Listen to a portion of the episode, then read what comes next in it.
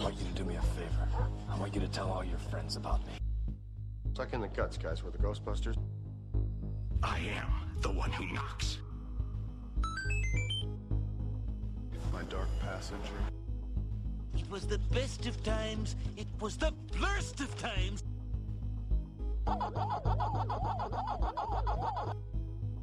Don't call me Junior.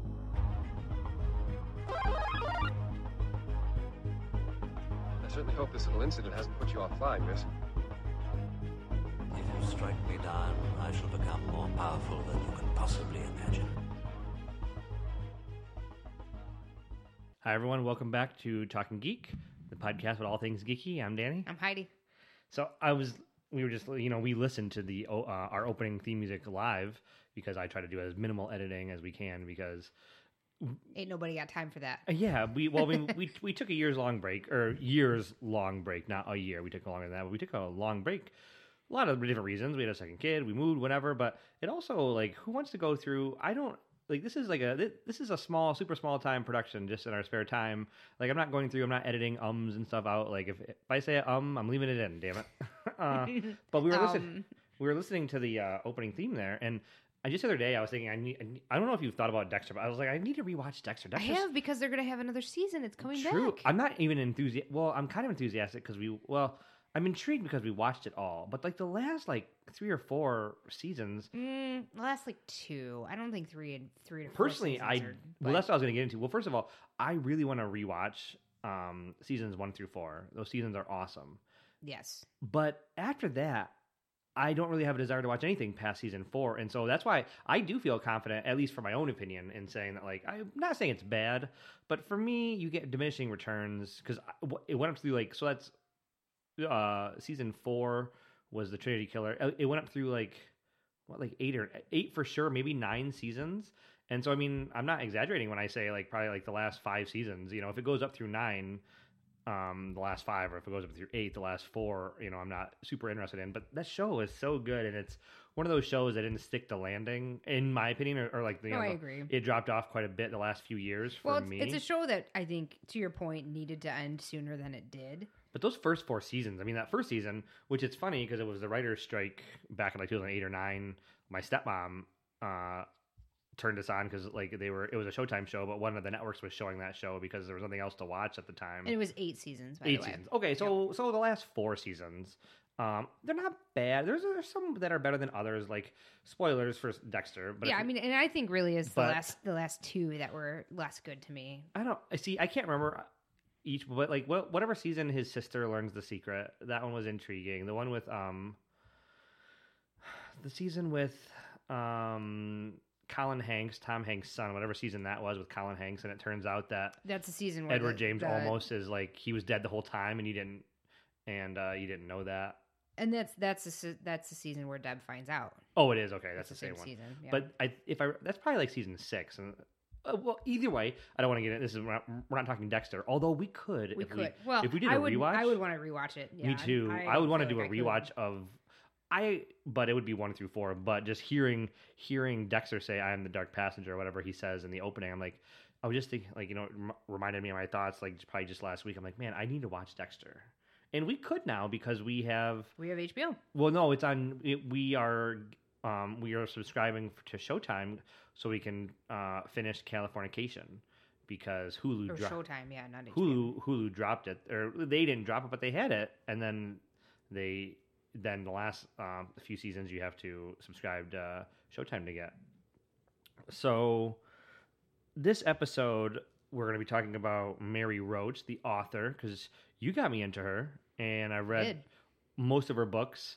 But before that, I wanted to get into doing a little bit like we usually don't do like reviewing like we're not a news podcast where we talk about news or anything or like oh what's the yeah, what's the what's the media news or we, like we don't podcast often enough to be like talking about the news because although what's funny is if you started like I think I haven't listened to it but like I think episode one to. or two of this podcast well you say used to but I think we dropped off really really quickly but I think like episode one or two of this show back in like 2014 I think we tried like oh what are the news we want to talk about this week? Eh, that's not what we are. And um you know that's also what I don't I don't uh, spoiler. I think I've mentioned it on this show. It's not a spoiler, but I do that. Uh, my Superman show, Blue and Gold, and I'm not a news podcast. I, I I don't do the news there either, like covering current Superman stuff. I try to keep it more sort of evergreen. You can listen to it ten years from now, Yeah. um, and just have it be sort of interesting topics. But I, but Well, I- also if you're doing the news, especially if you're doing week to week or even daily or twice weekly or whatever, like a lot of it ends up just being feeding in the hype train. true. And you and I are not real riders of the hype train. and less so definitely less so the more i get older like i'm noticing a shift in myself where like i actually don't want to consume content when it's in the zeitgeist or like i would prefer to just all but i've made a conscious I choice mean, you don't avoid things that you you are pretty sure are going to be good. with the exception yes that's true i with the exception of superman where i like keep my nose to the ground with news. And i mean there's only a couple sites where you Yeah. where if you keep up with them you can know all the news.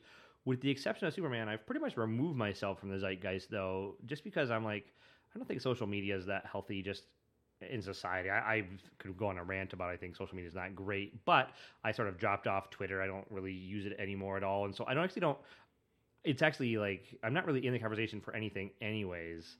Um except for when i don't know about you except for like when you um like swipe left on your on google and like google just gives you the news that Oh, it thinks yeah. you want Yeah. i get spoilers from that like i've gotten wandavision spoilers uh, from like a show i'm not even watching and like uh just from headlines I'm that are- careful about what I read on there. Just well, the, well, the problem is you can't scroll by like unless you like your eyes just like Yeah. key keyword in, you know, without even reading the whole headline. You just see like a word, like you see like Wanda, and you just like scroll by that's it. exactly what I do. Yeah. But I'm like, well, not- there's articles about it, but I'm not going to read It's anymore. not easy, but I do.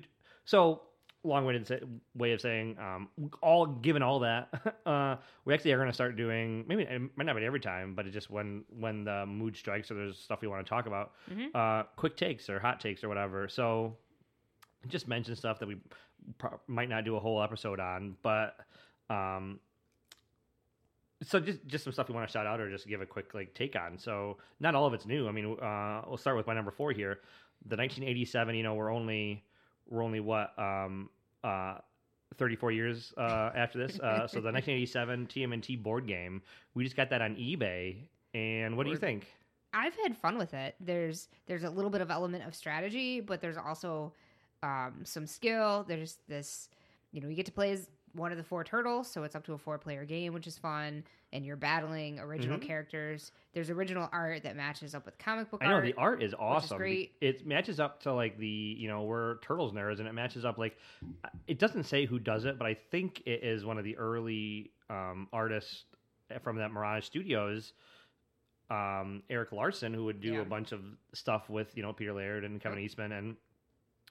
And I agree. I think the art's awesome because it, it's it's it's the comic book art, but it takes it. Um, yeah, it's got a well, it's a comic book art, but it, it like uses the um the TV show I just started, so Be- Bebop and Rocksteady are there, and yeah. Krang is there in the way he looks in the TV show because the Utroms are in the uh that early run, Well, but Krang mostly, yeah, and and uh, it the rules were a little complex to figure out. They, I mean, there's just a lot of rules, but once you read through them, it's actually not a terribly difficult game no, to it's pick up. it's actually mean, not. There's Our a, five and eight year old picked it up. Yeah, there's not a lot of- right away. and it's it's fun because you know I picked it up just because I listened to another podcast that um that I listened to, and they were and they did an episode about board games, and they didn't mention this one. It's too obscure for them, I think, to mention.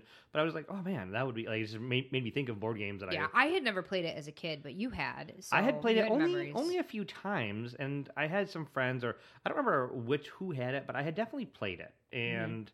Uh, so I was like, oh, like our household has gotten a little bit more into turtles just as a whole. Like you and I have been are always into it, but our household, like like we have the, tur- the turtles pinball machine, Mhm. and we like and we've played the cartoons. Your the, yeah, the kids sort of get into kind of, or at least like have fun seeing the stuff that that we've gotten them into, and so plus they they like to play board games. They like to Mhm. uh, just interact with things that look fun, or, or you know, uh, who who doesn't like a board game? And so I was like, oh, that that'd be a fun game. It, it, it like kills so many birds with one stone. Like just you know, the kids want to play board games. i get to relive some nostalgia because I actually played it. But I was like, and I actually can you know some something from my childhood. We're both big Turtles fans, so it was like killed so many uh, birds with one stone. I had a blast playing. We, we've Me only, too. We've, we've only played it once, and our youngest won, which is funny because Yeah, well, and they've played it without us because they played it with their grandma. Yeah, that, yeah, and, that's and true. so they they taught her how to play, and then she won. So But- go figure. Like, it if- for anybody listening, if you are so inclined, go take go take a look of the 1987 board game. It's it's pretty cool. The art is good. The the way you battle, quote unquote, battle is kind of cool. They have this uh, little apparatus that like sort of just it's, it's teeter totter. it's a te- basically. it like launches like like what do you call it? it's it's kind of kind of like a, a dice catapult, but you're not trying to actually launch it Well, that's that why far. I was saying it's like a dice teeter totter because you're only trying to get it like to the other side of the teeter totter. yeah, like it's not like a, yeah. I mean, you could like I mean, if you hit that thing hard, it, you fly, you would be a Yeah. catapult. But And and that's like where the skill goes into it, and I'm terrible at it. But for some reason, our five year old's really good at it. So yeah, so we might as well move. Any anything else about? no, it's fun. I'm glad we picked it up. Like old board games can be hit or miss, but I think that was a hit. I agree. I agree. I, I, was thinking we did our last year it was 2020, right? Like we did our Mm-hmm. commentary on Turtles one. We should do. A, we should sit down and do the commentary on Turtles two sometime. That'd be fun. That would be fun.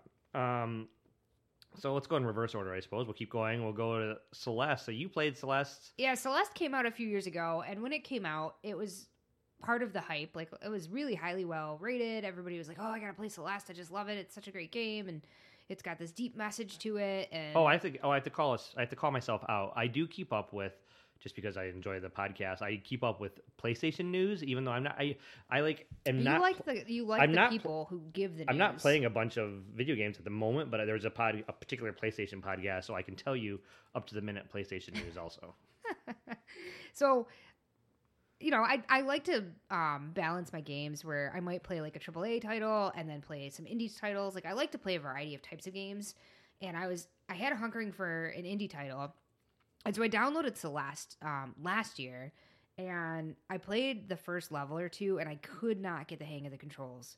And it just frustrated the hell out of me, and I was like, ah, whatever. And I, I didn't quite rage quit, but I was like, I'm not ready for you right now. Like, do you ever had a, have a game where you're just like, I'm not ready for you, but I will come back to you. Like now is not your time.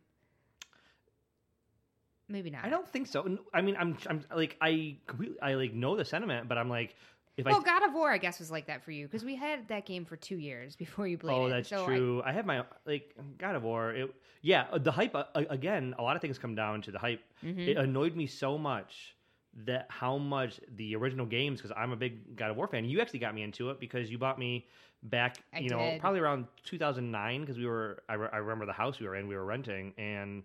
Before we bought our first house, and you bought me the PSP, and you're like, "Oh, I heard this God of War game is good." yeah, and I, so you I did a bunch me... of research to get you a PSP game that I thought you'd like. And at that point, I hadn't didn't know anything about God of War, and I didn't know it. But like God of War One and God of War Two are already out for the PlayStation 2 Mm-hmm. But you got me Chains of Olympus, and uh, I, I mean, there's like six like o- original PlayStation games between the PSP games and and the PlayStation, and I love those games. I've had the platinum trophy in all of them. I've played all of them multiple times. Um, and so up to the new one. up to the new one. And then the new one gets announced and it's just like all the talk is like how it's gonna like deviate from formula. Like it's gonna get deeper. It's gonna it's gonna do this or that. And It's i'm like you like Kratos more. it as a annoyed me because i really like the originals and so i don't know it just sort of annoyed me. And so i started it and it was okay. I just and again i guess yeah I had completely forgot about that because i was gonna say that i couldn't think of anything but you brought up a great great example where it wasn't because it frustrated me it was just like i just it just didn't click. And then i went back to it just last fall and then it clicked with me. I liked it. It is it's good but it's not my favorite.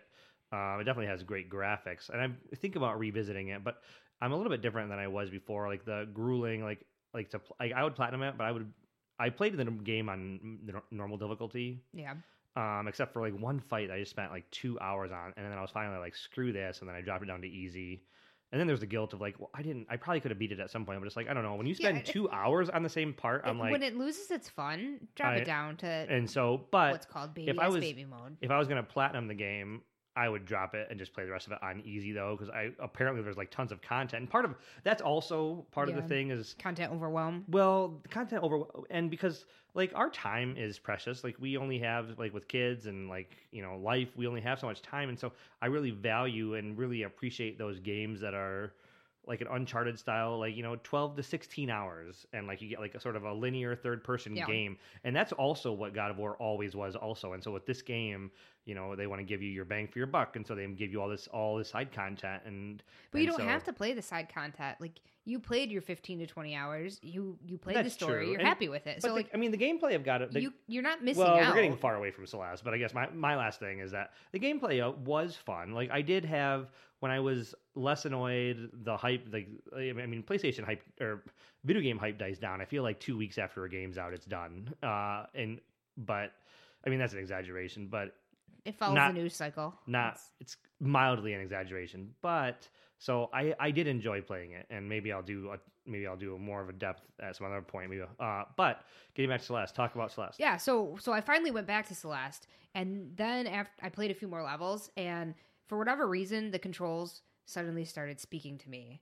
And Celeste is one of those games where you just die a lot, and you just have to be prepared to die, and then you learn the mechanics and the the levels like they don't change every time you die. You know, it stays the same until you beat it, and the timing stays the same. So it's like just play it until you get you learn the patterns and you learn the right ways to hold the buttons in the right order. And man, there are some nights where I would just grip the hell out of the controller, like ah, I gotta, I'm off by like a millisecond, you know, on my jump.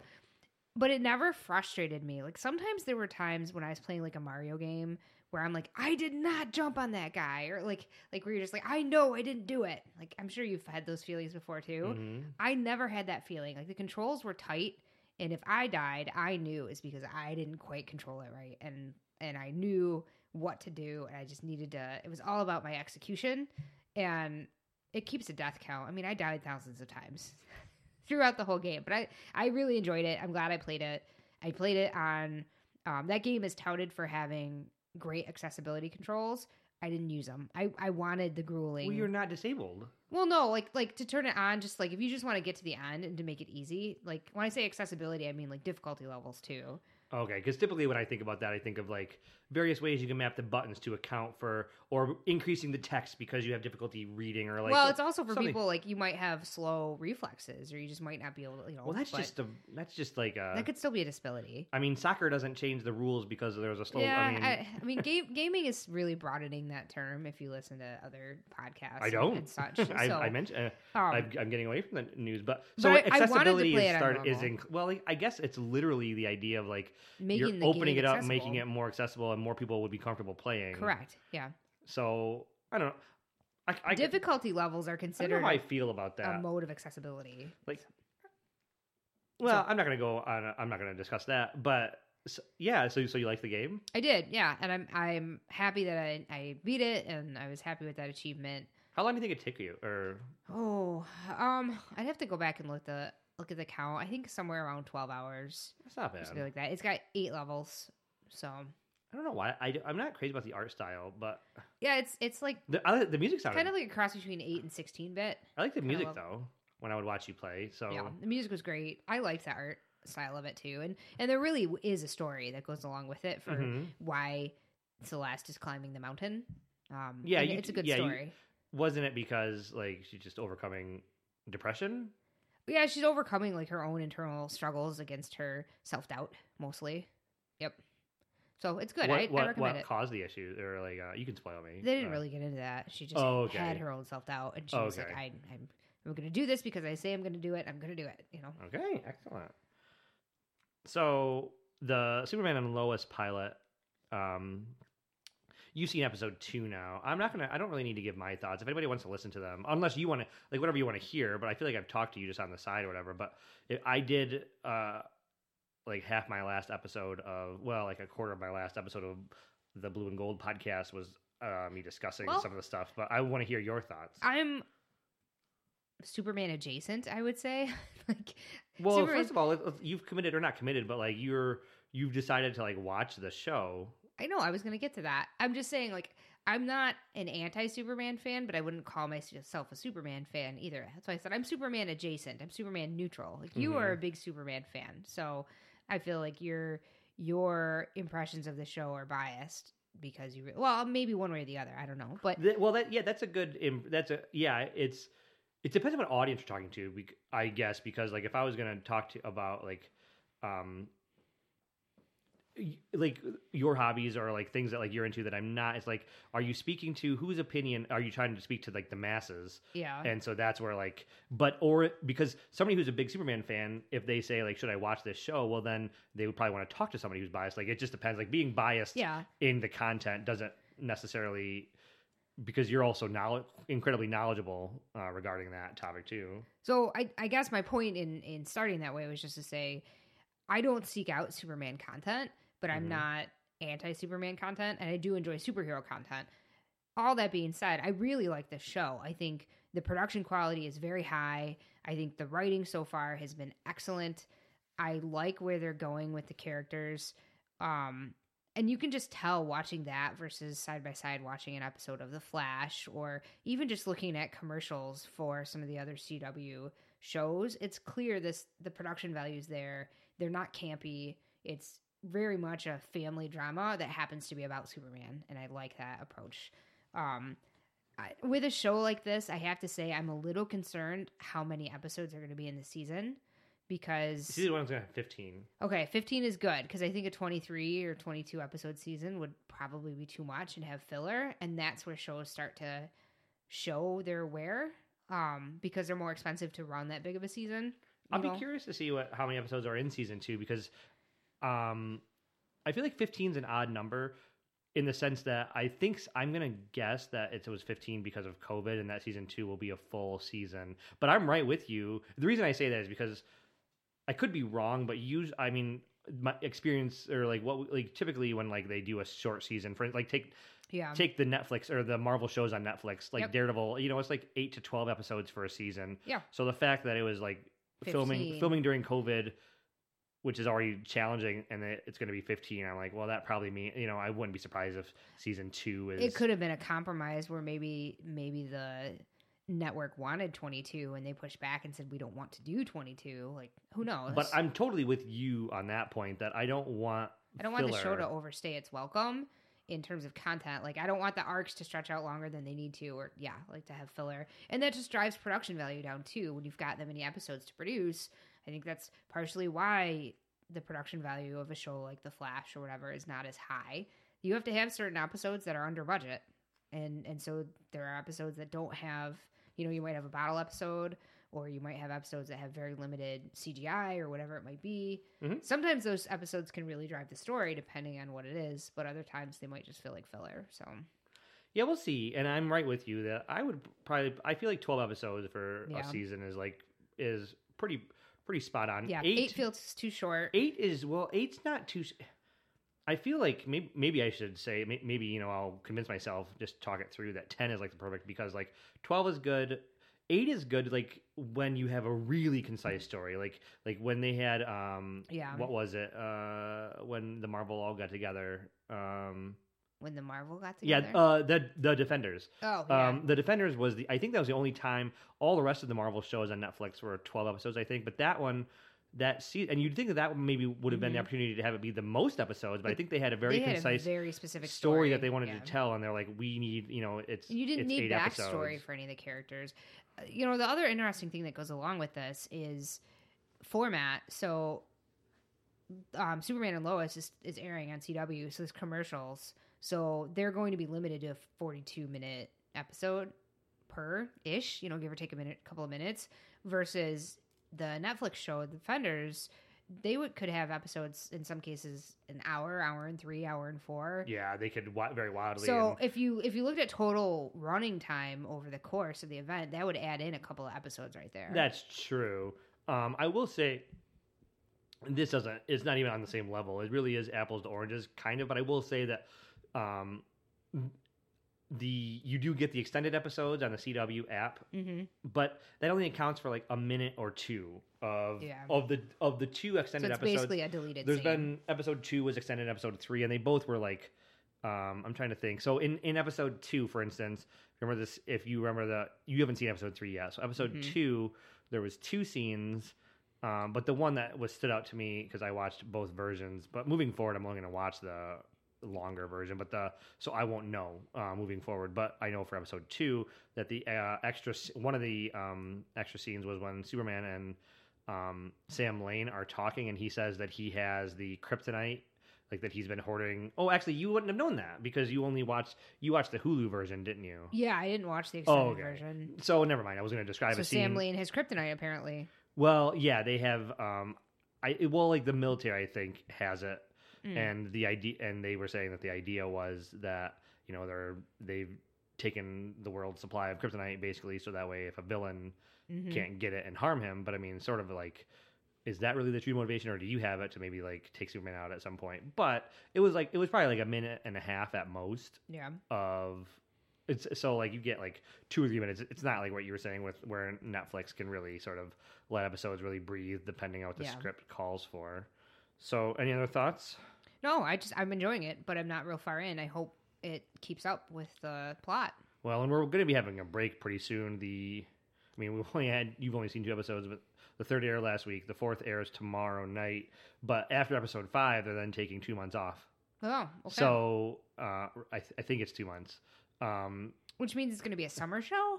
well, it's going to come back, and then like Supergirl's Interesting. Supergirl's going to take that spot for two months, Mm-hmm. and then it's going to go on a, Hiatus. a yeah. hiatus, and Superman and Lois is going to come back. So it'll come back in May and run May to June, and actually probably wrap up then because that'll. I I mean, who knows? I don't know if there's going to be another break in there. I I would only- think so. Shows shows that air in the summer are usually airing to die. Well, but this is COVID year. Like things are all over. Like Yeah, that's they had to take a break in production because of like this. This is due to this. It wasn't planned like this originally, but somebody on set got COVID, and so, or like they had to take a break because of Yeah. everybody had to you had just halt work because of uh, COVID. So this year's all screwy. Like is 15 True. episodes going to be the normal amount? When's it going to air? Who knows? So. But you, so you're gonna keep going so far. Like I'm I in am, yeah. I'll, I'll watch every episode until It would really have to go downhill for me to stop at this point. Like I I dealt with with Supergirl for a while before. I probably watched it one too many seasons before I was like I'm out. Flash I'm still watching and, and I recognize the production value in Flash is not as good, but the writing's still good. So although I'm a I'm a season behind, so can I really say I'm watching Flash? I don't know. Well, you're only about a half a season behind. yeah, that's because we watched uh, like I, you and I've talked about we watched up through the um Crisis on Infinite Earth crossover which I believe was episode 9 Yeah.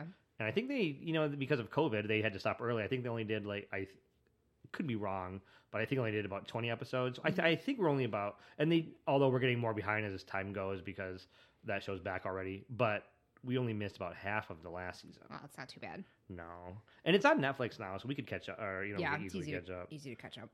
so then, quick takes on the Netflix show History of Swear Words. I just wanted to. It's fun. This show was funny, and I liked it. It was I learned things. yeah. So this is the show that it's like a half an hour show that Yep. uh, just goes through sort of exactly what it says, exactly, exactly what it's called. The But they already hit all the big swears, so I I don't know if Yeah, I'm curious if there's going to be a season two because season like two would be second fiddle. because they hit all the yeah ex- exactly like like you said they hit the big swear words. Every episode would cover sort of the history yeah, twenty and, minutes. and and sort of it was sort of part history part um Pop culture just usage. just um yeah just uh societal norms regarding the w- words usage Right. now but it's with Um, comedians, you know, like Nick Offerman's on they it. had some scholars Sarah on there. Silverman. Yeah, it's it's a combination of scholars and and comedians. yeah yeah sort of reminds me of like uh um like uh the I love the 90s shows where like you just had people talking about like it, it does a certain decade I mean but here they're talking about a, a particular word instead of like oh this is why I love 1991 That's a good. I think that's a really good um, comparison because I love the '90s was commingled fact and fun. This is the same kind of. I watched them all. I loved them all. I, I, um, I well dropped off at like after we went to college or whatever. But I feel like during like high school they had like I, I love the seventies. I don't think they went to the sixties, but it was like I think they had. I think the first one was I loved the seventies, and then eighties, nineties, and then I think the two thousands is the last one I saw. But those were- Mhm. that was a good show. Those were long though because you. get- I think it was an episode per year. Yeah, I think you're right. So it, when you think about it, that's quite a, a few, That's yeah. a lot. Although I mean, a whole. I mean, but you're covering. You're trying to encompass that whole year in an hour. So they actually. It sounds like a lot, but it actually was probably difficult for them to fit everything into an hour. and so it's a decade over the course of ten hours. But the show is. Um, I I, I liked it. Yeah, I, I even Nick liked, Cage is funny. I even like Nicolas Cage. yeah. You really only see him at the beginning of the episode and the, at the end. Yeah, but- he bookends the episodes. So those are the, all the quick takes that I had. Did you have any other ones? No, I think that's good. And anything else that we've been doing in the last month, we can cover next time. Yeah, and I figure this this might be something, and it's and it's some of these things are newer, but it's just quick takes. It's like maybe new stuff to us or like Yeah. new new. Although it's a fallacy to think that we're quick about much of anything because we like to chat, and that's well, okay. we just blew through. It's not even a half an hour in, or it's, it's not even thirty minutes into the show. Although, just hit thirty minutes into the show. Although I have to edit. A, uh, I do edit a little bit of silence before and after the opening credits and end credits, but that's about it. Uh, it takes you a second to click stop on the mouse It does, it does. So, but we literally just hit 30 minutes and we just covered four, ta four quick takes. So, moving on to Fast and Furious. So, we started doing a. So, this is sort of a, a mid take, I guess, like not a quick, uh, but we sort of. We moved on. We're doing a rewatch of the Fast and Furious movies. We had um, Furious 8, like, I think that's the name of the eighth one. And we got it for Christmas, like, Christmas of 2019. So, what, like a year and a half, or like, you know, a year and a quarter ago Yep. and we hadn't watched it. We just recently watched it, um, and so we enjoyed we enjoyed that. We're like, oh, we should we should do a rewatch of the series. So Well, because there's so many characters, and you were like, "Oh, remember when this person and that person?" And I was like, "No, I don't." So I thought I, I wanted to just blow through a couple things. So just quick thoughts. What are your thoughts on? At the time I wrote this agenda, we'd only watched one, two, and eight. Now we've watched one, two, three, four, and eight. uh, so what do you like? uh, Like just in general thoughts on the movies that we've watched so far. So no no no thoughts about five, six, and seven yet. I'm enjoying the rewatch so far. Um, I really, really like number one. It's so strong. It's the character development's there, the heart is there, the story's there. Two, eh, not great. I liked three. Like two, two kind of gets off track a little bit. Like it follows Brian in in what he's doing and kind of the time between, but it really feels like it's just a t- the space between filler that didn't need to move, be a movie or it's just I don't know. Two Well, is just weird. I think it two doesn't and- follow the formula. I think two and three sort of really show you the difference in quality between filmmakers. I don't know who directed number 2 Mhm. and it's not like I know Justin Lin really outside of the Fast and Furious movies, yeah. but all the criticisms you just gave to number two, I would give the number three also. Like number three is really a filler. We the main character. Oh it's, yeah. it's incredibly filler, but Three's a filler, but at least it's like racing. well, but That's- and that's also a lot of drifting. but- and and for me, what I really it the quality of the story tell like just the the the the, the story's better. I think the characters are better. Yeah. The writing's better. well, the, the heart is back in it, and the um, like the heart is there. This the storyline. Like I cared more about the characters, even though we knew Brian Yeah. from before. I didn't really care. Like I hate to say it, but the banter between him and Tyrese was only okay. Like it didn't really. yeah. I didn't find it to be I mean- all that endearing like it is now. Although one thing that's like going against me is I don't even know the main character's name in number three. You know the Tex. uh, You know, Mr. Texas. Yeah. I don't. Do you know his name? No. But number three is I. Both of us found it Yeah. a lot better. Well, and there's something like the color scheme too. I think because they the Fast and Furious movies are usually they have a darker scheme, but then they're accented by like neon colors almost. Mhm. And in number two, it's shot in like Miami, and it's just really bright and sunny. Yeah, and like, it, that's it what- doesn't have the right scheme like, to like, it. the cinematography just isn't like the the actual photography of the way the the movie just the way the movie looks doesn't Yeah, look it as compelling it's not it's not uh, so But then we watch number four, and four is great. It, it's it's got the it feels like three and four were made by the same person, and they were. And it brings back Toretto, which I'm Yeah. happy to see he's back. You know, um, obviously I've seen all these movies before, but there's there's a mysterious element in number four, which is also a, there's Although- a mystery kind of element in number three, in number one. although i don't remember all of the details so you know it's it's it's good going through like i i did remember that braga was the um Yeah. the like the who you thought was like henchman number one Right. turns out to be the actual braga himself or whatnot but Yeah, trying to do the switcheroo. I really like the series, um, and I liked it from the beginning. Although I actually never saw you, I didn't even see three until you.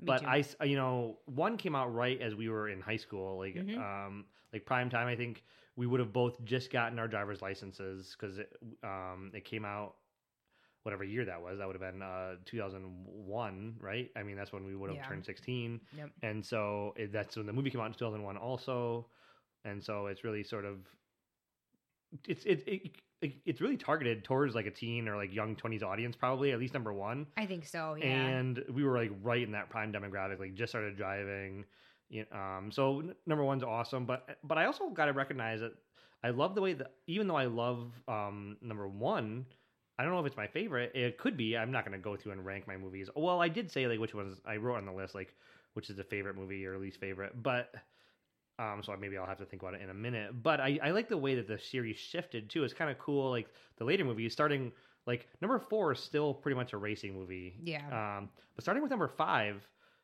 it's um, which we haven't rewatched yet. we haven't rewatched we'll- rewatched We'll come back to that. um starting with number five, it really sort of takes on a different Yeah. feeling. Like you get this, it has more of a team, like, and they call themselves sort of a team in number one, but in number five, they really are this like they become this this Yeah. team, and they Well- become more sort of like they're not even like I don't know what you It, call them it because shifts they're not. from trying from they're they're essentially anti-heroes because But, in- like, in what one, are- two, what is their and team? four they're they're breaking the law they're still breaking the law in number five because they're trying to steal. Yeah, they're trying to.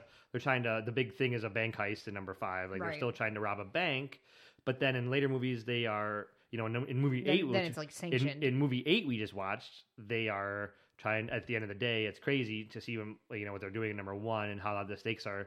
In number eight, they are trying to stop a nuclear nuclear assault by uh, you know uh, uh, this villainess um, Yeah. played by Charlize Theron. Oh, yeah, I was like blanking. I was like Elizabeth Banks. I'm like, no, that's not No. right. um, uh, and so where it goes, and so I'm trying to like think of like what you'd call their group. Are they, are they like black ops, sort of like off the books? But, like but that's co- not true. But, Covert ops. I but like number yeah. five, they're still villains, or not villains. They are anti-heroes for sure, but they're they're still Yeah, criminals. because Hobbs is going after them. they're still five. criminals in five. Yeah. But then in number and, and I actually I legitimately can't remember really the plot of. I remember six has the big runway um, at the end. At the end, the runway that never ends. but I don't really remember the plot of six. well, you know what? se. We're gonna rewatch it. We so will. all So- these all these plot holes will be filled in for us. So, what's your favorite movie? And you can include the ones we haven't watched if one of them is your favorite. I think five is probably my favorite, but one is right there with it. Five is just so much fun. I'm completely. You and I are exactly the same. And I gotta just call. I, I really to- enjoyed my rewatch of four, but I think five is five is my favorite one, and then probably four. I got. I would probably say five, and then one, and then eight. I really like eight. I think eight's Mhm. really good. I think it's um, like it, there's some cool scenes. Like the uh, I I like the team. Um, we'll see. I was very critical of six and seven. There's more comedic banter in five than like four didn't didn't have much comedic banter, but four had great action. Yeah, the, which I enjoyed. I think the thing that takes number five and elevates it above four is is the uh yeah the the banter between the team and they they're, they're the fun some fun interactions. Uh, like I can't really say that there's that much fun people sitting in a room talking in number four, but in number five there is like they're they're they're Yeah. funny and and uh so we'll see. And I was very critical as I as I just said about when six and seven came out in the theater that I wasn't crazy about six and then seven i remember just like really complaining about after i saw it so we'll see in this rewatch Yeah. so what's your um least favorite Oh, number two for I- sure. i wrote we'll see if it changes on this rewatch Yes, for sure. It's number two at at this point in time until we watch five, six, seven. It's number two. yeah i was It's just weak. yeah i think number two is gonna be just is gotta be just just because just it's just weak. It's plot's weak. The the filmmaking i think is just weak. Like one thing i can say like i wasn't a huge fan of seven but like and initially i'm that, that might change. Maybe i'll walk away from on the second viewing and um really enjoy number seven. But one of the things i can't say was that it was, the filmmaking was weak on it though. It was had cool Yeah. it was good special effects and and the plot was ex- or it was exciting eh, and but i just remember still just not being that engaged with the story but they would still put it above number two what else do i have here oh i wrote down that uh the, so the trailer is out for number nine, and I don't think the trailer looked all that great. I can't remember it. I And have we're getting- terrible trailer recollection. And we're, we only watched it like two weeks ago. I know, and and we're, still we're, like because we're getting introduced to John Cena as uh, the Oh, the long lost brother. Toretto brother. That's right. Yeah. And so it's like, well, where did he come from? Like Mia and Mia and Dom have not mentioned him at all. No, and they grew up with Letty. You think, and they grew up with that other guy in, in number one. They had the guy with the beard who was like enemies, quote unquote, with Brian. I can't remember his name, but they all grew up together. Oh, I- so oh, why I was the know brother never? about. Why was the brother never mentioned? It's yeah, weird. yeah, I agree. And the trailer makes it seem like he's a high up like special operative or like Yeah. or like you know he's a spy or like some some sort of like some sort of like like he's on the level of where they are in movies six and seven and eight, Yeah, but which is just nuts. which I can barely buy into, even though I still enjoy. it. I can barely buy in the transition where they that they go from movie one to movie eight. Yeah, But then like we had this brother who was never mentioned, and he's also gone through like, and he's like part of this espionage world that they're in in number eight. Uh, we'll have to wait and see. Yeah, I mean, we have to also suspend Well, we don't have to wait that long. It comes out in. It was supposed to come out in May. I, th- I think they pushed it one month to June. Oh, okay. Well, I mean, Well, I Also- mean, well, actually, it was originally supposed to come out last, Last summer. year, yeah. I mean, 2020, uh, summer, you know, like May of 2020, I think. So, I mean, we, we were just talking about how Brian was an FBI agent, and then he lets Toretto go, and then he's clearly a fugitive and committing crimes in number two, but yet somehow in number four, which is five years later from the events of number one, he's back to being an FBI agent and working on similar cases. So, oh, and and also, as much as I actually really do like the character of Han, and we're gonna get much more of him in five and six. yeah, Um, but we see how he was in, you know, in three and three and a little bit of four. He's back in number nine, and we we just watched number three where he like dies in that car crash, and then we find out in numbers the like end credit scene of like now we're starting with not number four, but I think starting number five and beyond, we have to stay or we have to skip to the credits because I think there's post credit scenes in almost all of them. But I know Yeah. that the post credit scene in number six shows that like Jason Statham's character was actually involved in yeah, they in the- like in the death of- reshot the in the but he still he still died in a car crash and so i'm like that character how in the world like it wasn't like letty where she was sort of you know quote unquote killed off screen we just watched for yeah. but like nobody Well, Dominic, it's, at this point, Letty is still dead to us, and and we saw you know they haven't brought her back. sort of like a flashback but it really was i think supposed to be interpreted as what toretto was envisioning happened. And then you find out that what you thought happened didn't. And so then dun dun dun she's actually alive. But in in But they did have a funeral for her. Like They they did, but in the but I guess where I'm going with that is that in the sense of Han, it wasn't just you know told off screen or like a character was yeah, they show he was in the They car. the car literally showed up. it, so I have no idea. Like, I mean, is it gonna like is that gonna be believable? So we'll see. I don't. We'll see. The trailer has like uh um, the trailer doesn't have me super enthusiastic for it, other than I like the franchise, so I'm looking forward to it just in general. But Yeah, if I'm going to critique the trailer for number nine, we'll see. But we only have another month to go. Maybe we should do like a maybe like another uh, mid, middle take on because this, this is long enough. We've been talking for 12 minutes, probably long enough on Fast and Furious. But we can probably do another 12 minutes after we finish the series. I have no doubt we could do another twelve minutes. But we should wait until the movies until nine's out. Then we can do 15 minutes. or we could just do a whole episode. But I actually that's don't a think bit much. this That's 12 a stretch. With Yeah, this 12 minutes, I don't think we'll have. I don't think we have the. I don't think we have the the uh, bandwidth. Uh, well, we have the bandwidth, but we I don't think we have the uh, talking points for it. So let's move on to Mary Roach. Um, so you got me into her. So tell me about how you got introduced to her, what you like about her, favorite books, I- all of it. I I came across her basically by accident. I mean, I I really like reading nonfiction books, and I really like science books. And I I don't remember how old I was. It, was, it had to have been shortly after the book came out. Whenever whenever um, Stiff came out, I think it was still like newly released. But I just remember being in like a, a Barnes and Noble and perusing the science section. It came out in 2003. So yeah, that sounds about right for when I would have gotten this book. And um Stiff was the first one you got. yeah, yeah. Okay, that was her first book. Yeah, it's a hardcover too. So yeah, th- I Yeah, had to have got we it. have I had to have got it right after it was released because it was still in hardcover. Um, Oh, keep talking. I'm gonna go get something. Keep. I I was just really intrigued by the cover, which has feet and a toe tag on it, and it just says stiff. And it's it's um sub subtitle, which all of her books have a subtitle, is the curious lives of human cadavers. And I was like, ooh, that sounds interesting. And so I I picked up this book, and at the same time, I also bought another book called War Hospital, which I think was on the same shelf. So I must have been in like science, but slash medical and that book is about is a true story about a hospital set in a war setting i think in bosnia but um anyway yeah that was the first book i ever got it's also the her first title um in in this vein. So it's all it's all fiction it's all nonfiction but she picks like a category that she's interested in writing in. Like like mary roach picks a topic that she finds interesting and then you can tell over the course of probably a year or two she just dedicates herself to research and she goes on trips to different places and she she really just embeds herself in all the different avenues. Like if you imagine doing a mind map of cadavers and all the different ways and things that you can think of that you would want to research she then like goes out and seeks those experiences and then writes them um from her perspective like i think she's got to be a funny person because there's a comedic element to what she writes where she'll describe the people that she's sitting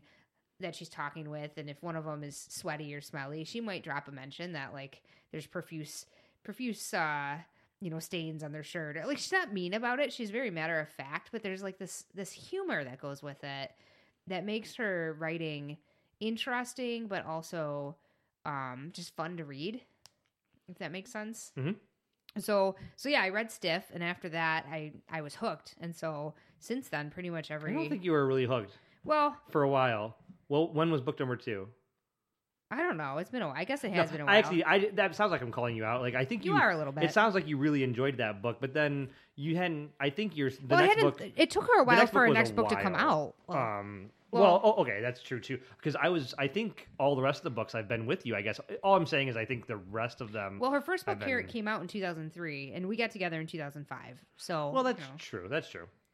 Like uh. it's, it- you know she I, I i loved her first book and i think it's fair to say that anytime another book has come out we've gotten it with the exception of spook which we missed in the series and have now circled back but you know when grunt came out we got it right away when packing for mars came out we got it right away and i read through it gulp i read through right away so i i think i can say i i am That's a big true. I guess. fan of her I guess because it came out in 2003. Um. Yeah, I guess that's true. I guess. Uh. So I was incorrect there. Yeah, I- so Spook came out, Grunt or um, Stiff came out in 2003. Spook came out in 2005, which admittedly we missed in the series. And then Bonk was in eight, 2008, which we read when that came out. Because I mean, of course we're gonna read that one. That's like the what is the yeah, the, we the we're, subtitle on we're Bonk. intrigued by sex. Yeah, the sub the subtitle on this one is the curious coupling of science and sex. So of course that's going to be interesting. and then Packing for Mars was in 2010, so I got that went right after. Um, Gulp: The Adventures of the Alimentary Canal, basically the digestive tract. That was in 2013, and then Grunt um, came out in 2016. Oh, and in 2013, she has another one that came out called My Planet: Finding Humor in the Oddest Which is funny. That's what I just went and grabbed because I was gonna. It was gonna be a gift, like for, um, at some point for you. Yeah. But you like let me know that you already saw that it got ordered on Amazon because I tried to be do it on the I tried to do it on the sly, and so you actually have not read that one yet. But that one is This is a different format. it's all of the collection of her like writings because she would write for newspapers and things, and so it's like all of her collections writing for her newspaper. in Reader's Digest. She had a oh, exclusively. she had a column in Reader's Digest called My Planet. So this is a collection of her columns, which is why this is book is put out by Reader's Reader's Digest. ah, makes sense. All her other books are are published by Norton. So getting into my thoughts, I can't really. You summed up what I like about her really well, and I came. I definitely came late, uh, and it was all due to you.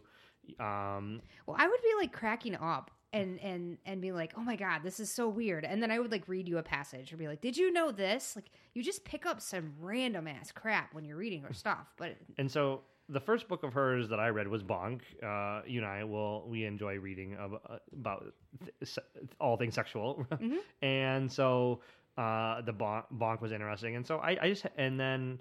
Uh, but what's interesting as I read well, Bonk, and she like what's great is she like she went to places where they study sex and would you know watch some of the studies that they're doing which Her and her husband would took part. her yeah that's right they did and so like Yeah. like incredibly she puts herself in very odd and awkward situations in the name of science and then she writes about them but I did take a long break because I read Bonk probably around the time that it came out, but after you. So if it came out in 2008 and then you read it, maybe let's say I didn't read it till 2009, but then I didn't read another one of her books until um, I think 2019 when I read Packing for Mars. yeah and in the meantime i read packing for mars so there was Gulp, so there was probably Grunt. 10 years in between there. And I read Packing for Mars, um, like two summers ago, Yeah. and I, and, and, I and that one's all about space travel, particularly long duration space travel, but space in general. And I really enjoyed it. But then I still didn't like get into her books until just just recently. Like I've been trying to make a more concerted effort effort this year in 2021 to read more, and so I've already read uh, quite a few books, um, and so I I like her her writing, and so I um I I wanted to read. I'm intrigued like uh, the idea of stiff and so i, I reread uh, or not reread i read stiff hmm and just thought that book was awesome I remember on it's probably my occasions, favorite of her books that I've Yeah. read. Um, is different things you can do with the body and sort of that that just like what you said about her writing, where she can really fuse like sort of comedy, Mhm. these scientific concepts, and and sort of bring them to the masses Yeah. and like ex- She- ex- expose a part of the world that like you might not know the uh, you know the the severed heads that are used for um you know this this seminar with that where um plastic surgeons are learning to do Mhm. things on but it's like a completely severed head from the neck up so you just have a head and so these things are like you know and it has to sit on a stand so it doesn't roll away. you don't think and- yeah. about or um and also i really it sort of fits the format that i really like in the sense that i think i i don't know if I, I think i mentioned it on this podcast but i really like like the the um philosophy Yeah. and whatever Read or, a or- chapter, you're or actually with it. or actually something and philosophy you know like Mm-hmm. simpsons and philosophy kiss and philosophy i just read it this year and uh, you know um whatever usually some pop culture thing to sort of bring me in like like that's my inroad into these deep philosophical things and and ideas and concepts and i you know i read 12 es- 12 essays on watchmen earlier and so i'm i'm used to this format and i enjoy this format where Yeah. it's like s- sort of separate essays but related to a, a Yeah. topic watchmen or something i think that's how her books actually are Except the those books, each separate essay is a different oh author. different authors or an author might have more than one essay, but they're usually not cohesive. These are a little more cohesive because it's the same person writing it. It is, but they don't build on each other that much. no, she might reference she- back to things from prior chapters. she does kind of, but I think that's also a reason. It also makes it a lot easier to like. You can be like, oh, I'm going to read this chapter. That's, Yeah. It's it's a little bit more digestible than sitting down to read uh, a 500 page Stephen Right. King novel. This is this is um, Yeah, I'm gonna you read know this is like 14 20 page Yeah. essays written by mary roach in each book or what i mean they're not always 14 but usually her books range from like 12 to 14 chapters and each one is sort of an essay in this exploring like one aspect of Yeah. something that she's like wh- whatever she's studying like and yeah, it's it's almost always like her telling a story through her eyes of a field trip that she went on like she tells the story about um where she went to a, a place where they're designing food for like packing for Mars, so where they're designing space food, and so she talks all about like going to that place and then learning about the space food. Or there's there's a chapter on um, like military smells, and so she tells all like that whole chapter is about her experiences at this research facility where they're trying to make essentially the worst smelling things in the world, and and so she describes it and she talks about you know doing the worst smelling things and then going to the cafeteria to buy, grab a bite to eat and then going back to smell more really really bad smelling things. And it's and then that chapter's done about smelling things. And the next chapter might be about how they they get bodies ready for testing explosive devices or whatever yeah and she, as as we've already hit on she just has such a a humorous way of Mhm. throwing in little anecdotes that, and and it's pretty common that i mean it's usually at least one or two a chapter she has you know you'll have an asterisk and you have a footnote that's just re- her uh, footnotes are so something funny. that is like peripherally related to what she's talking about but not really often and sometimes it can be a half a page or sometimes just a couple sentences but it's just it's you, her personality really comes through Yeah. and so she does a great job of of sort of shining a light on it it, it does a lot of different things they're humorous um so you kind of get the uh, you know you can come at it from the humor but then you're also learning about something. Yep. um and she shines a light on these areas of of human life that uh that we don't necessarily always get insight into. And then also the other, the other thing is i think she picks topics that are really sort of relevant to everyone. Um and i think she but picks topics not that are interesting but to they, her but they might not realize that they're relevant to everyone. Like like everyone dies, so the concept of death is relevant to everyone, literally every single person. And so it's like, well, every single person or their family members has to decide what happens to their body when they die. Like Mhm. everybody has to make that decision. And so, but how much have you actually like thought about some of the nitty gritty stuff, like how do de- bodies decompose, or like you know, should I donate my body to science, or and then what's the consequences could they be of that, or like where where are some of the interesting things and places that people's bodies can go, and when they're part, and so it, it's all that and more. I really really enjoy her writing. Me too. Um, so I have not read um, Gulp yet. I'm in the middle of well, I'm like the first third of Spook. But of and you haven't read everything either. You haven't read Spook or My Planet. I haven't read My Planet either. But Yeah.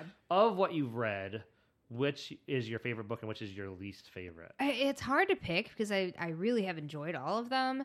Um, I think probably Bonk is my favorite just because it's an area in science that I find incredibly intriguing. But I really enjoyed Packing for Mars too because I like science and space, and that's kind of the the mix of the two.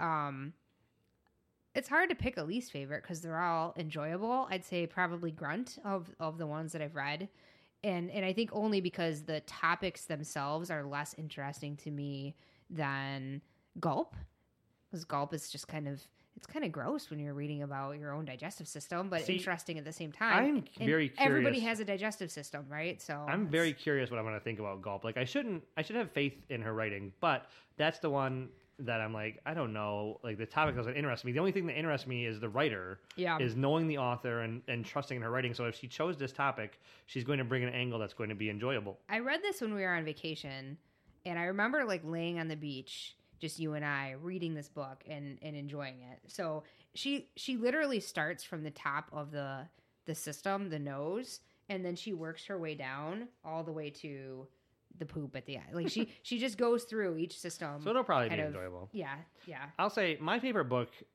so far has been Stiff. I think Stiff was fantastic, and uh, it was what my like fourth book of hers. Like in the order that I read them, I it Mhm. was I read. Let's see here, Bonk, I could stand Packing to for re- Mars, reread It was it was a third book of hers that I read, but it was her her first book. I think she hit it out of the park her first her first time, Yeah. and then I think Although she had been writing um, scientific and humor writing for quite some time. I mean, that's true. And and she said Stiff was an offshoot of a column that she had done for salon.com. So But and I think my least favorite, I have to finish it, but I think Spook is probably my least favorite. Okay. And I'll give you a little bit of spoilers. I mean, not much, but I mean, I mean, you have to read the writing. I mean, you can't really get too many spoilers from the book. It's like science and humor. It, you can't really spoil it Well, too much. it's, it's But nonfiction too. so- but the I think the the issue with Spook that I'm having is the lack of diversity in the topics. Mm. Um, because everything is it's so Spook is about the like what is it? What's the subtitle of the book? science tackles the afterlife. but at least so far, Is it all like trying to prove if the afterlife exists no. or not? Well, it's been mostly about the idea of the soul, Mm, and okay. but and tackling the soul from different areas. Like the first chapter is all about re uh, uh reincarnation, and like can the soul transfer or whatever. And then the second chapter is. Well, you, well, you- you're looking at it. What was the second chapter? I can remind myself. Uh, the little man inside the sperm, or possibly the big toe, hunting the soul. Oh, th- th- there you go. So like trying to find like is the soul like, and it's that's basically a history chapter. It actually is pretty interesting. Like in the past, like where they thought the soul might have been. Like some, you know, in the you know some some physicians have thought it was like you know oh it's in this bone in the big toe. I think after chapter four, it it diversifies. What- what chapter am I significantly. on? You you are just at the start of chapter five, Okay. and from reading what the the table of contents then- here, it looks to me like it diversifies the whole rest of the. And then what was chapter three?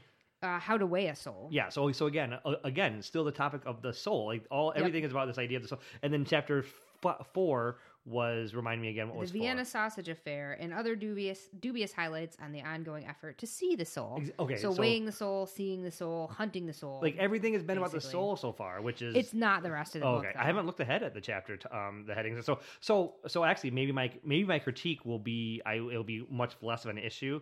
And again, the writing's still fantastic. I think, like you know, she she brings Yeah, everything. She, she covers.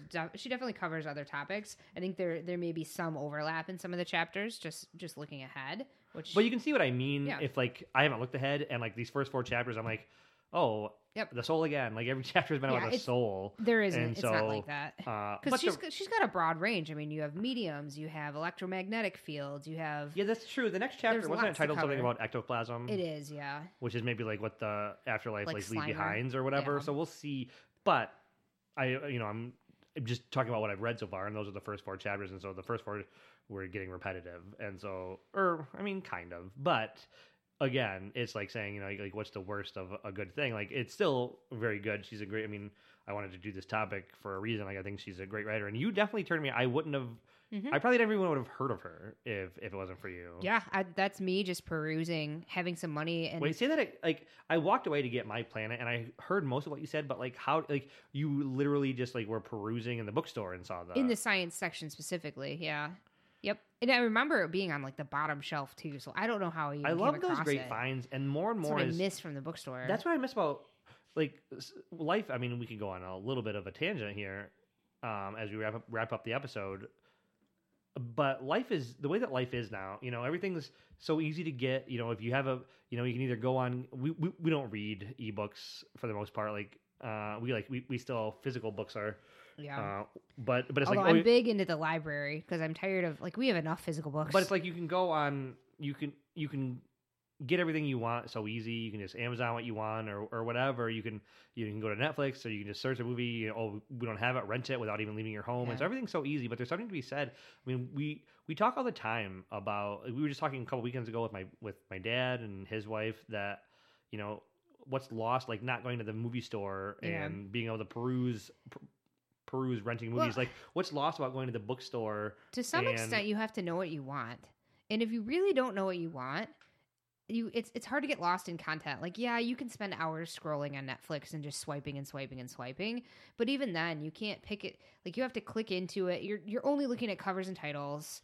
You're not picking it up off the shelf and reading the back to, to read Exactly. the art of the stinger. like my favorite um sci-fi like my- my favorite science fiction book is ender's game and i just found that not at a bookstore but i found it back um when walmart had a i think it was walmart it was it was it, it was a store but and they had a i mean stores still do i mean i, I mean stores still have book Yeah, Meijer, Meijer book, has book a sections, but they're not section. huge. I feel like, or I don't know, but but I guess it gets to the point of like like people like there are still places to find like physical stuff or just be able to browse, Yeah. but it's becoming less and less. Well, and there's there's a giant Barnes and Noble still by us, and then the Yeah, downtown. it's of- not giant when you really think about it. no, which is a huge toy section. the entire back of it, like the entire back third, is um toys now. Yeah. and then um. And then they have, a, have a big record area in the middle. Like the actual books is fairly small. Like It's I was trying to find I was like over Christmas. I like to buy. It's it's a pretty common gift for me to try to see what books there are for people. My, my, my mom really likes westerns, Yep. which I'll tell you, the western like the the the western section is like a bookshelf, not too much bigger than ours right there. I mean, lit- I mean, Yeah, it's like it's- 36 inches wide. It's about It's- this. I mean, it's taller. It's taller, Yeah. but it's not much bigger than Yeah. actually our bookshelf. Actually, a good you know up in our um office. That's probably about the like size of like the western section. Not big. at Barnes and Noble. Like it's not big anymore, and so like um and you can't just browse that on Amazon. Like for for what it's for all the content on on Amazon, it's I think it's still very difficult to browse and Oh, it, it's totally. I don't. I've. I'm sure I've done it, but I can't think of it off the top of my head. Where I've like just like I go to Amazon when I know what I want. I do every like- Christmas when I'm trying to think of what to get get the Oh, kids I never for, for toys. I just browse and browse and browse like by age or by. But it wasn't as nice as like you know going to Toys R Us or whatever. we still Uh, do. That's, that's usually Toys why we go to Walmart. Well, we go to Walmart usually But yeah, yeah. I mean, for I guess like inspiration at least. and and so it's all like I, there was really something to be said about like like browsing and discovering something that you didn't even know existed because like Yeah. often you know i mean maybe you might do it at christmas but i mean i certainly don't do it very much where i just am browsing for what like, it's like oh I go yeah. to Netflix because I've heard something's good, or like, I go to find something I'm, like, I'm looking for. And like the digital platforms are not a place to browse. Just like oh i've never even heard of this. Let me look at the back. Let me read the back description. And And I don't think I would have caught this at the library either, because the library, for for all it's worth, was it face out? So you saw like the feet? It was, yeah, and it's it's just set up different too because these are just grouped by science. To some extent, they're grouped by Dewey Decimal System, but very loosely compared to the library, which is like super Dewey Decimal System. So this is going to be, you know, buried, and it wouldn't be by other Mary Roach books. Whereas at a at at a bookstore, they're probably going to all be grouped together. Now, I will give uh, libraries credit just in general, even though I don't do it so much as an adult more. You have definitely gotten more into the library, but oh, even I'm at the library almost every other week. but not browsing though. You like sit, know are, what I want, You like are picking up what you want. But I do when I was in my youth, I would go and like often peruse like the horror and sci-fi sections. too. And um, mostly you know because Stephen King was there and, and, like I don't know. Um, but I, I those were like I would I would spend a lot of time at the libraries. Me in, too. in those two those two sections in particular. The Would you believe that I discovered J.R.R. Tolkien and Lord of the Rings by accident? Like That it- is interesting because it's so famous. Like I was introduced to it through the um. That, that actually, well, I, I I discovered The Hobbit through like a, a random brain quest question that sounded interesting. oh, but, so you didn't discover. but it. that was The Hobbit. But then I, I just was like, well, what else has this guy written? Like, Well, what's funny is I remember like just um when I was a kid, like I knew all about the Hobbit. Like my dad was a big fan of, or and we had on tape the double tape, like he rented it and Yeah. taped it. But we had the cartoon Hobbit that we've since watched with our kids. Mhm. So I had seen that since I was a little kid, and I knew about uh you know, so I I, I knew about Bilbo, and I never um, read any of the books though until I was in high school. Um, and read the books on my own, but I knew who Bilbo was. Well, what's funny is I remember getting um, this sort of was like the flip side of uh, how easy it is to get things now. Back then, I lived in a fairly small town, and there was no comic book shop, so I used to get these like mail away magazines, sort of sort of the way Previews is now, but it wasn't even nearly that big. It was like a book, like maybe like this big of like you know like graphic- half inch. graphic novels of things you can buy and they had one in there I, I feel like it was a you could buy a statue of frodo and i'm like frodo bag and i'm like who is this Who is Frodo? character i had never heard of him in my life because Yeah. i my only knowledge was Bilbo. bilbo and i like had no idea and then you know you learn you know how important frodo is in lord of the rings like frodo is probably more important than bilbo but, but i was you know only familiar with the hobbit and the movie Yeah. um so I'm like who is this So I guess it all comes back to you. there's something to be said about still having the capability to browse yeah a, I- a physical store. I think it's I think it's super important. Well, I, I, I think it's I don't know, and maybe that's you know old man get off my lawn. Like maybe like moving forward. I don't know. Our kids, Our kids our are kids enjoy browsing the book section too when when we go, and it takes our son at least quite a while to figure out if he's making a selection what to get. So Uh, yeah, I mean, I, I, I, I guess what I'm saying is I think time will still tell. Like I don't know because it's tough to really tell. Like we're in that we, we we're right at that age where the switch to like the major switch between like analog life in general and We digital life was about when we were about 12 like or like 8 to 12 because i remember you were earlier but like we got our first computer when i was in sixth grade i, I can remember the first time somebody like brought a typed Yeah. report to class and i was like blew my mind like like how fancy are you yeah, but the the online go- shopping didn't really boom until after we had already established our own shopping habits to some extent. i guess it's just so we're still like, on the quote unquote fuddy duddy side.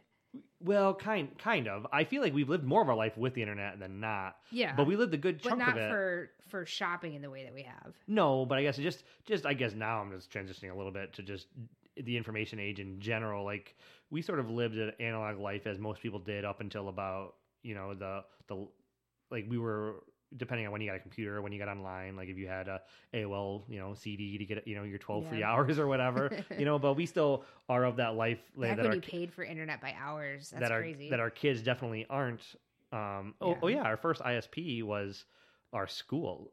Mhm. Um, Not for us, but our our, yeah, our, our high that. school and so it's just interesting like you know so i just had, it's, it's hard to parse out those things and you know you know you just pointed out to me the other day like you're like danny we're i don't know what the conversation was but we're like well we're we're middle aged and so it's like so i was always trying to parse out and trying to recognize maybe Well, yeah, like- average life like, expectancy in, in the United States is 77 or 78 years old. So like which thoughts are we're just shy of trying to hold on to old ideas that and not you know not embracing the new? I also I, I i guess i just have to recognize that maybe there is part of that. Maybe you know maybe in 20 years our kids wouldn't be i mean they couldn't be nostalgic for going through a movie rental place but like would they even like would the idea seem ludicrous to them like where it wasn't Yeah. where it was absolutely ridiculous and they are, enjoy life Well, they've never experienced it, so true but i think you can still you know it doesn't take that much thought to like think about yeah. But there's no nostalgia for it because they've never done. it. But would they see utility in it? Would would they would it be an idea where it's like you know in twenty years if we're like oh, you and I are reminiscing about you know going to a movie store and they're like oh, that just sounds like like oh, I wish we had that now. It's so hard to find what, what we want to watch, or if they're like, oh, There's that sounds ridiculous. content overload. I'd Yeah, find who every- knows? like who knows. So that's all I have. Me too. All right, everyone. Oh, actually, before I uh, give the final line, you know, you have them tell tell them where they can write in. Find us at talkinggeekpodcast at gmail.com. We'd love to hear from you. Em- email us. Let, let, let us know what you think. We are on Twitter. You can find us if you want. But as I mentioned earlier, and and, send us a rating and review on iTunes or wherever you get your podcast. And I don't even care about that to be honest with you. Right into the show. Give us your give us your It personal helps thoughts us and get ideas. up there on the feeds for more people. well, that's true. That's true. But Maybe we'll have two listeners. um, all right, everyone, stay geeky.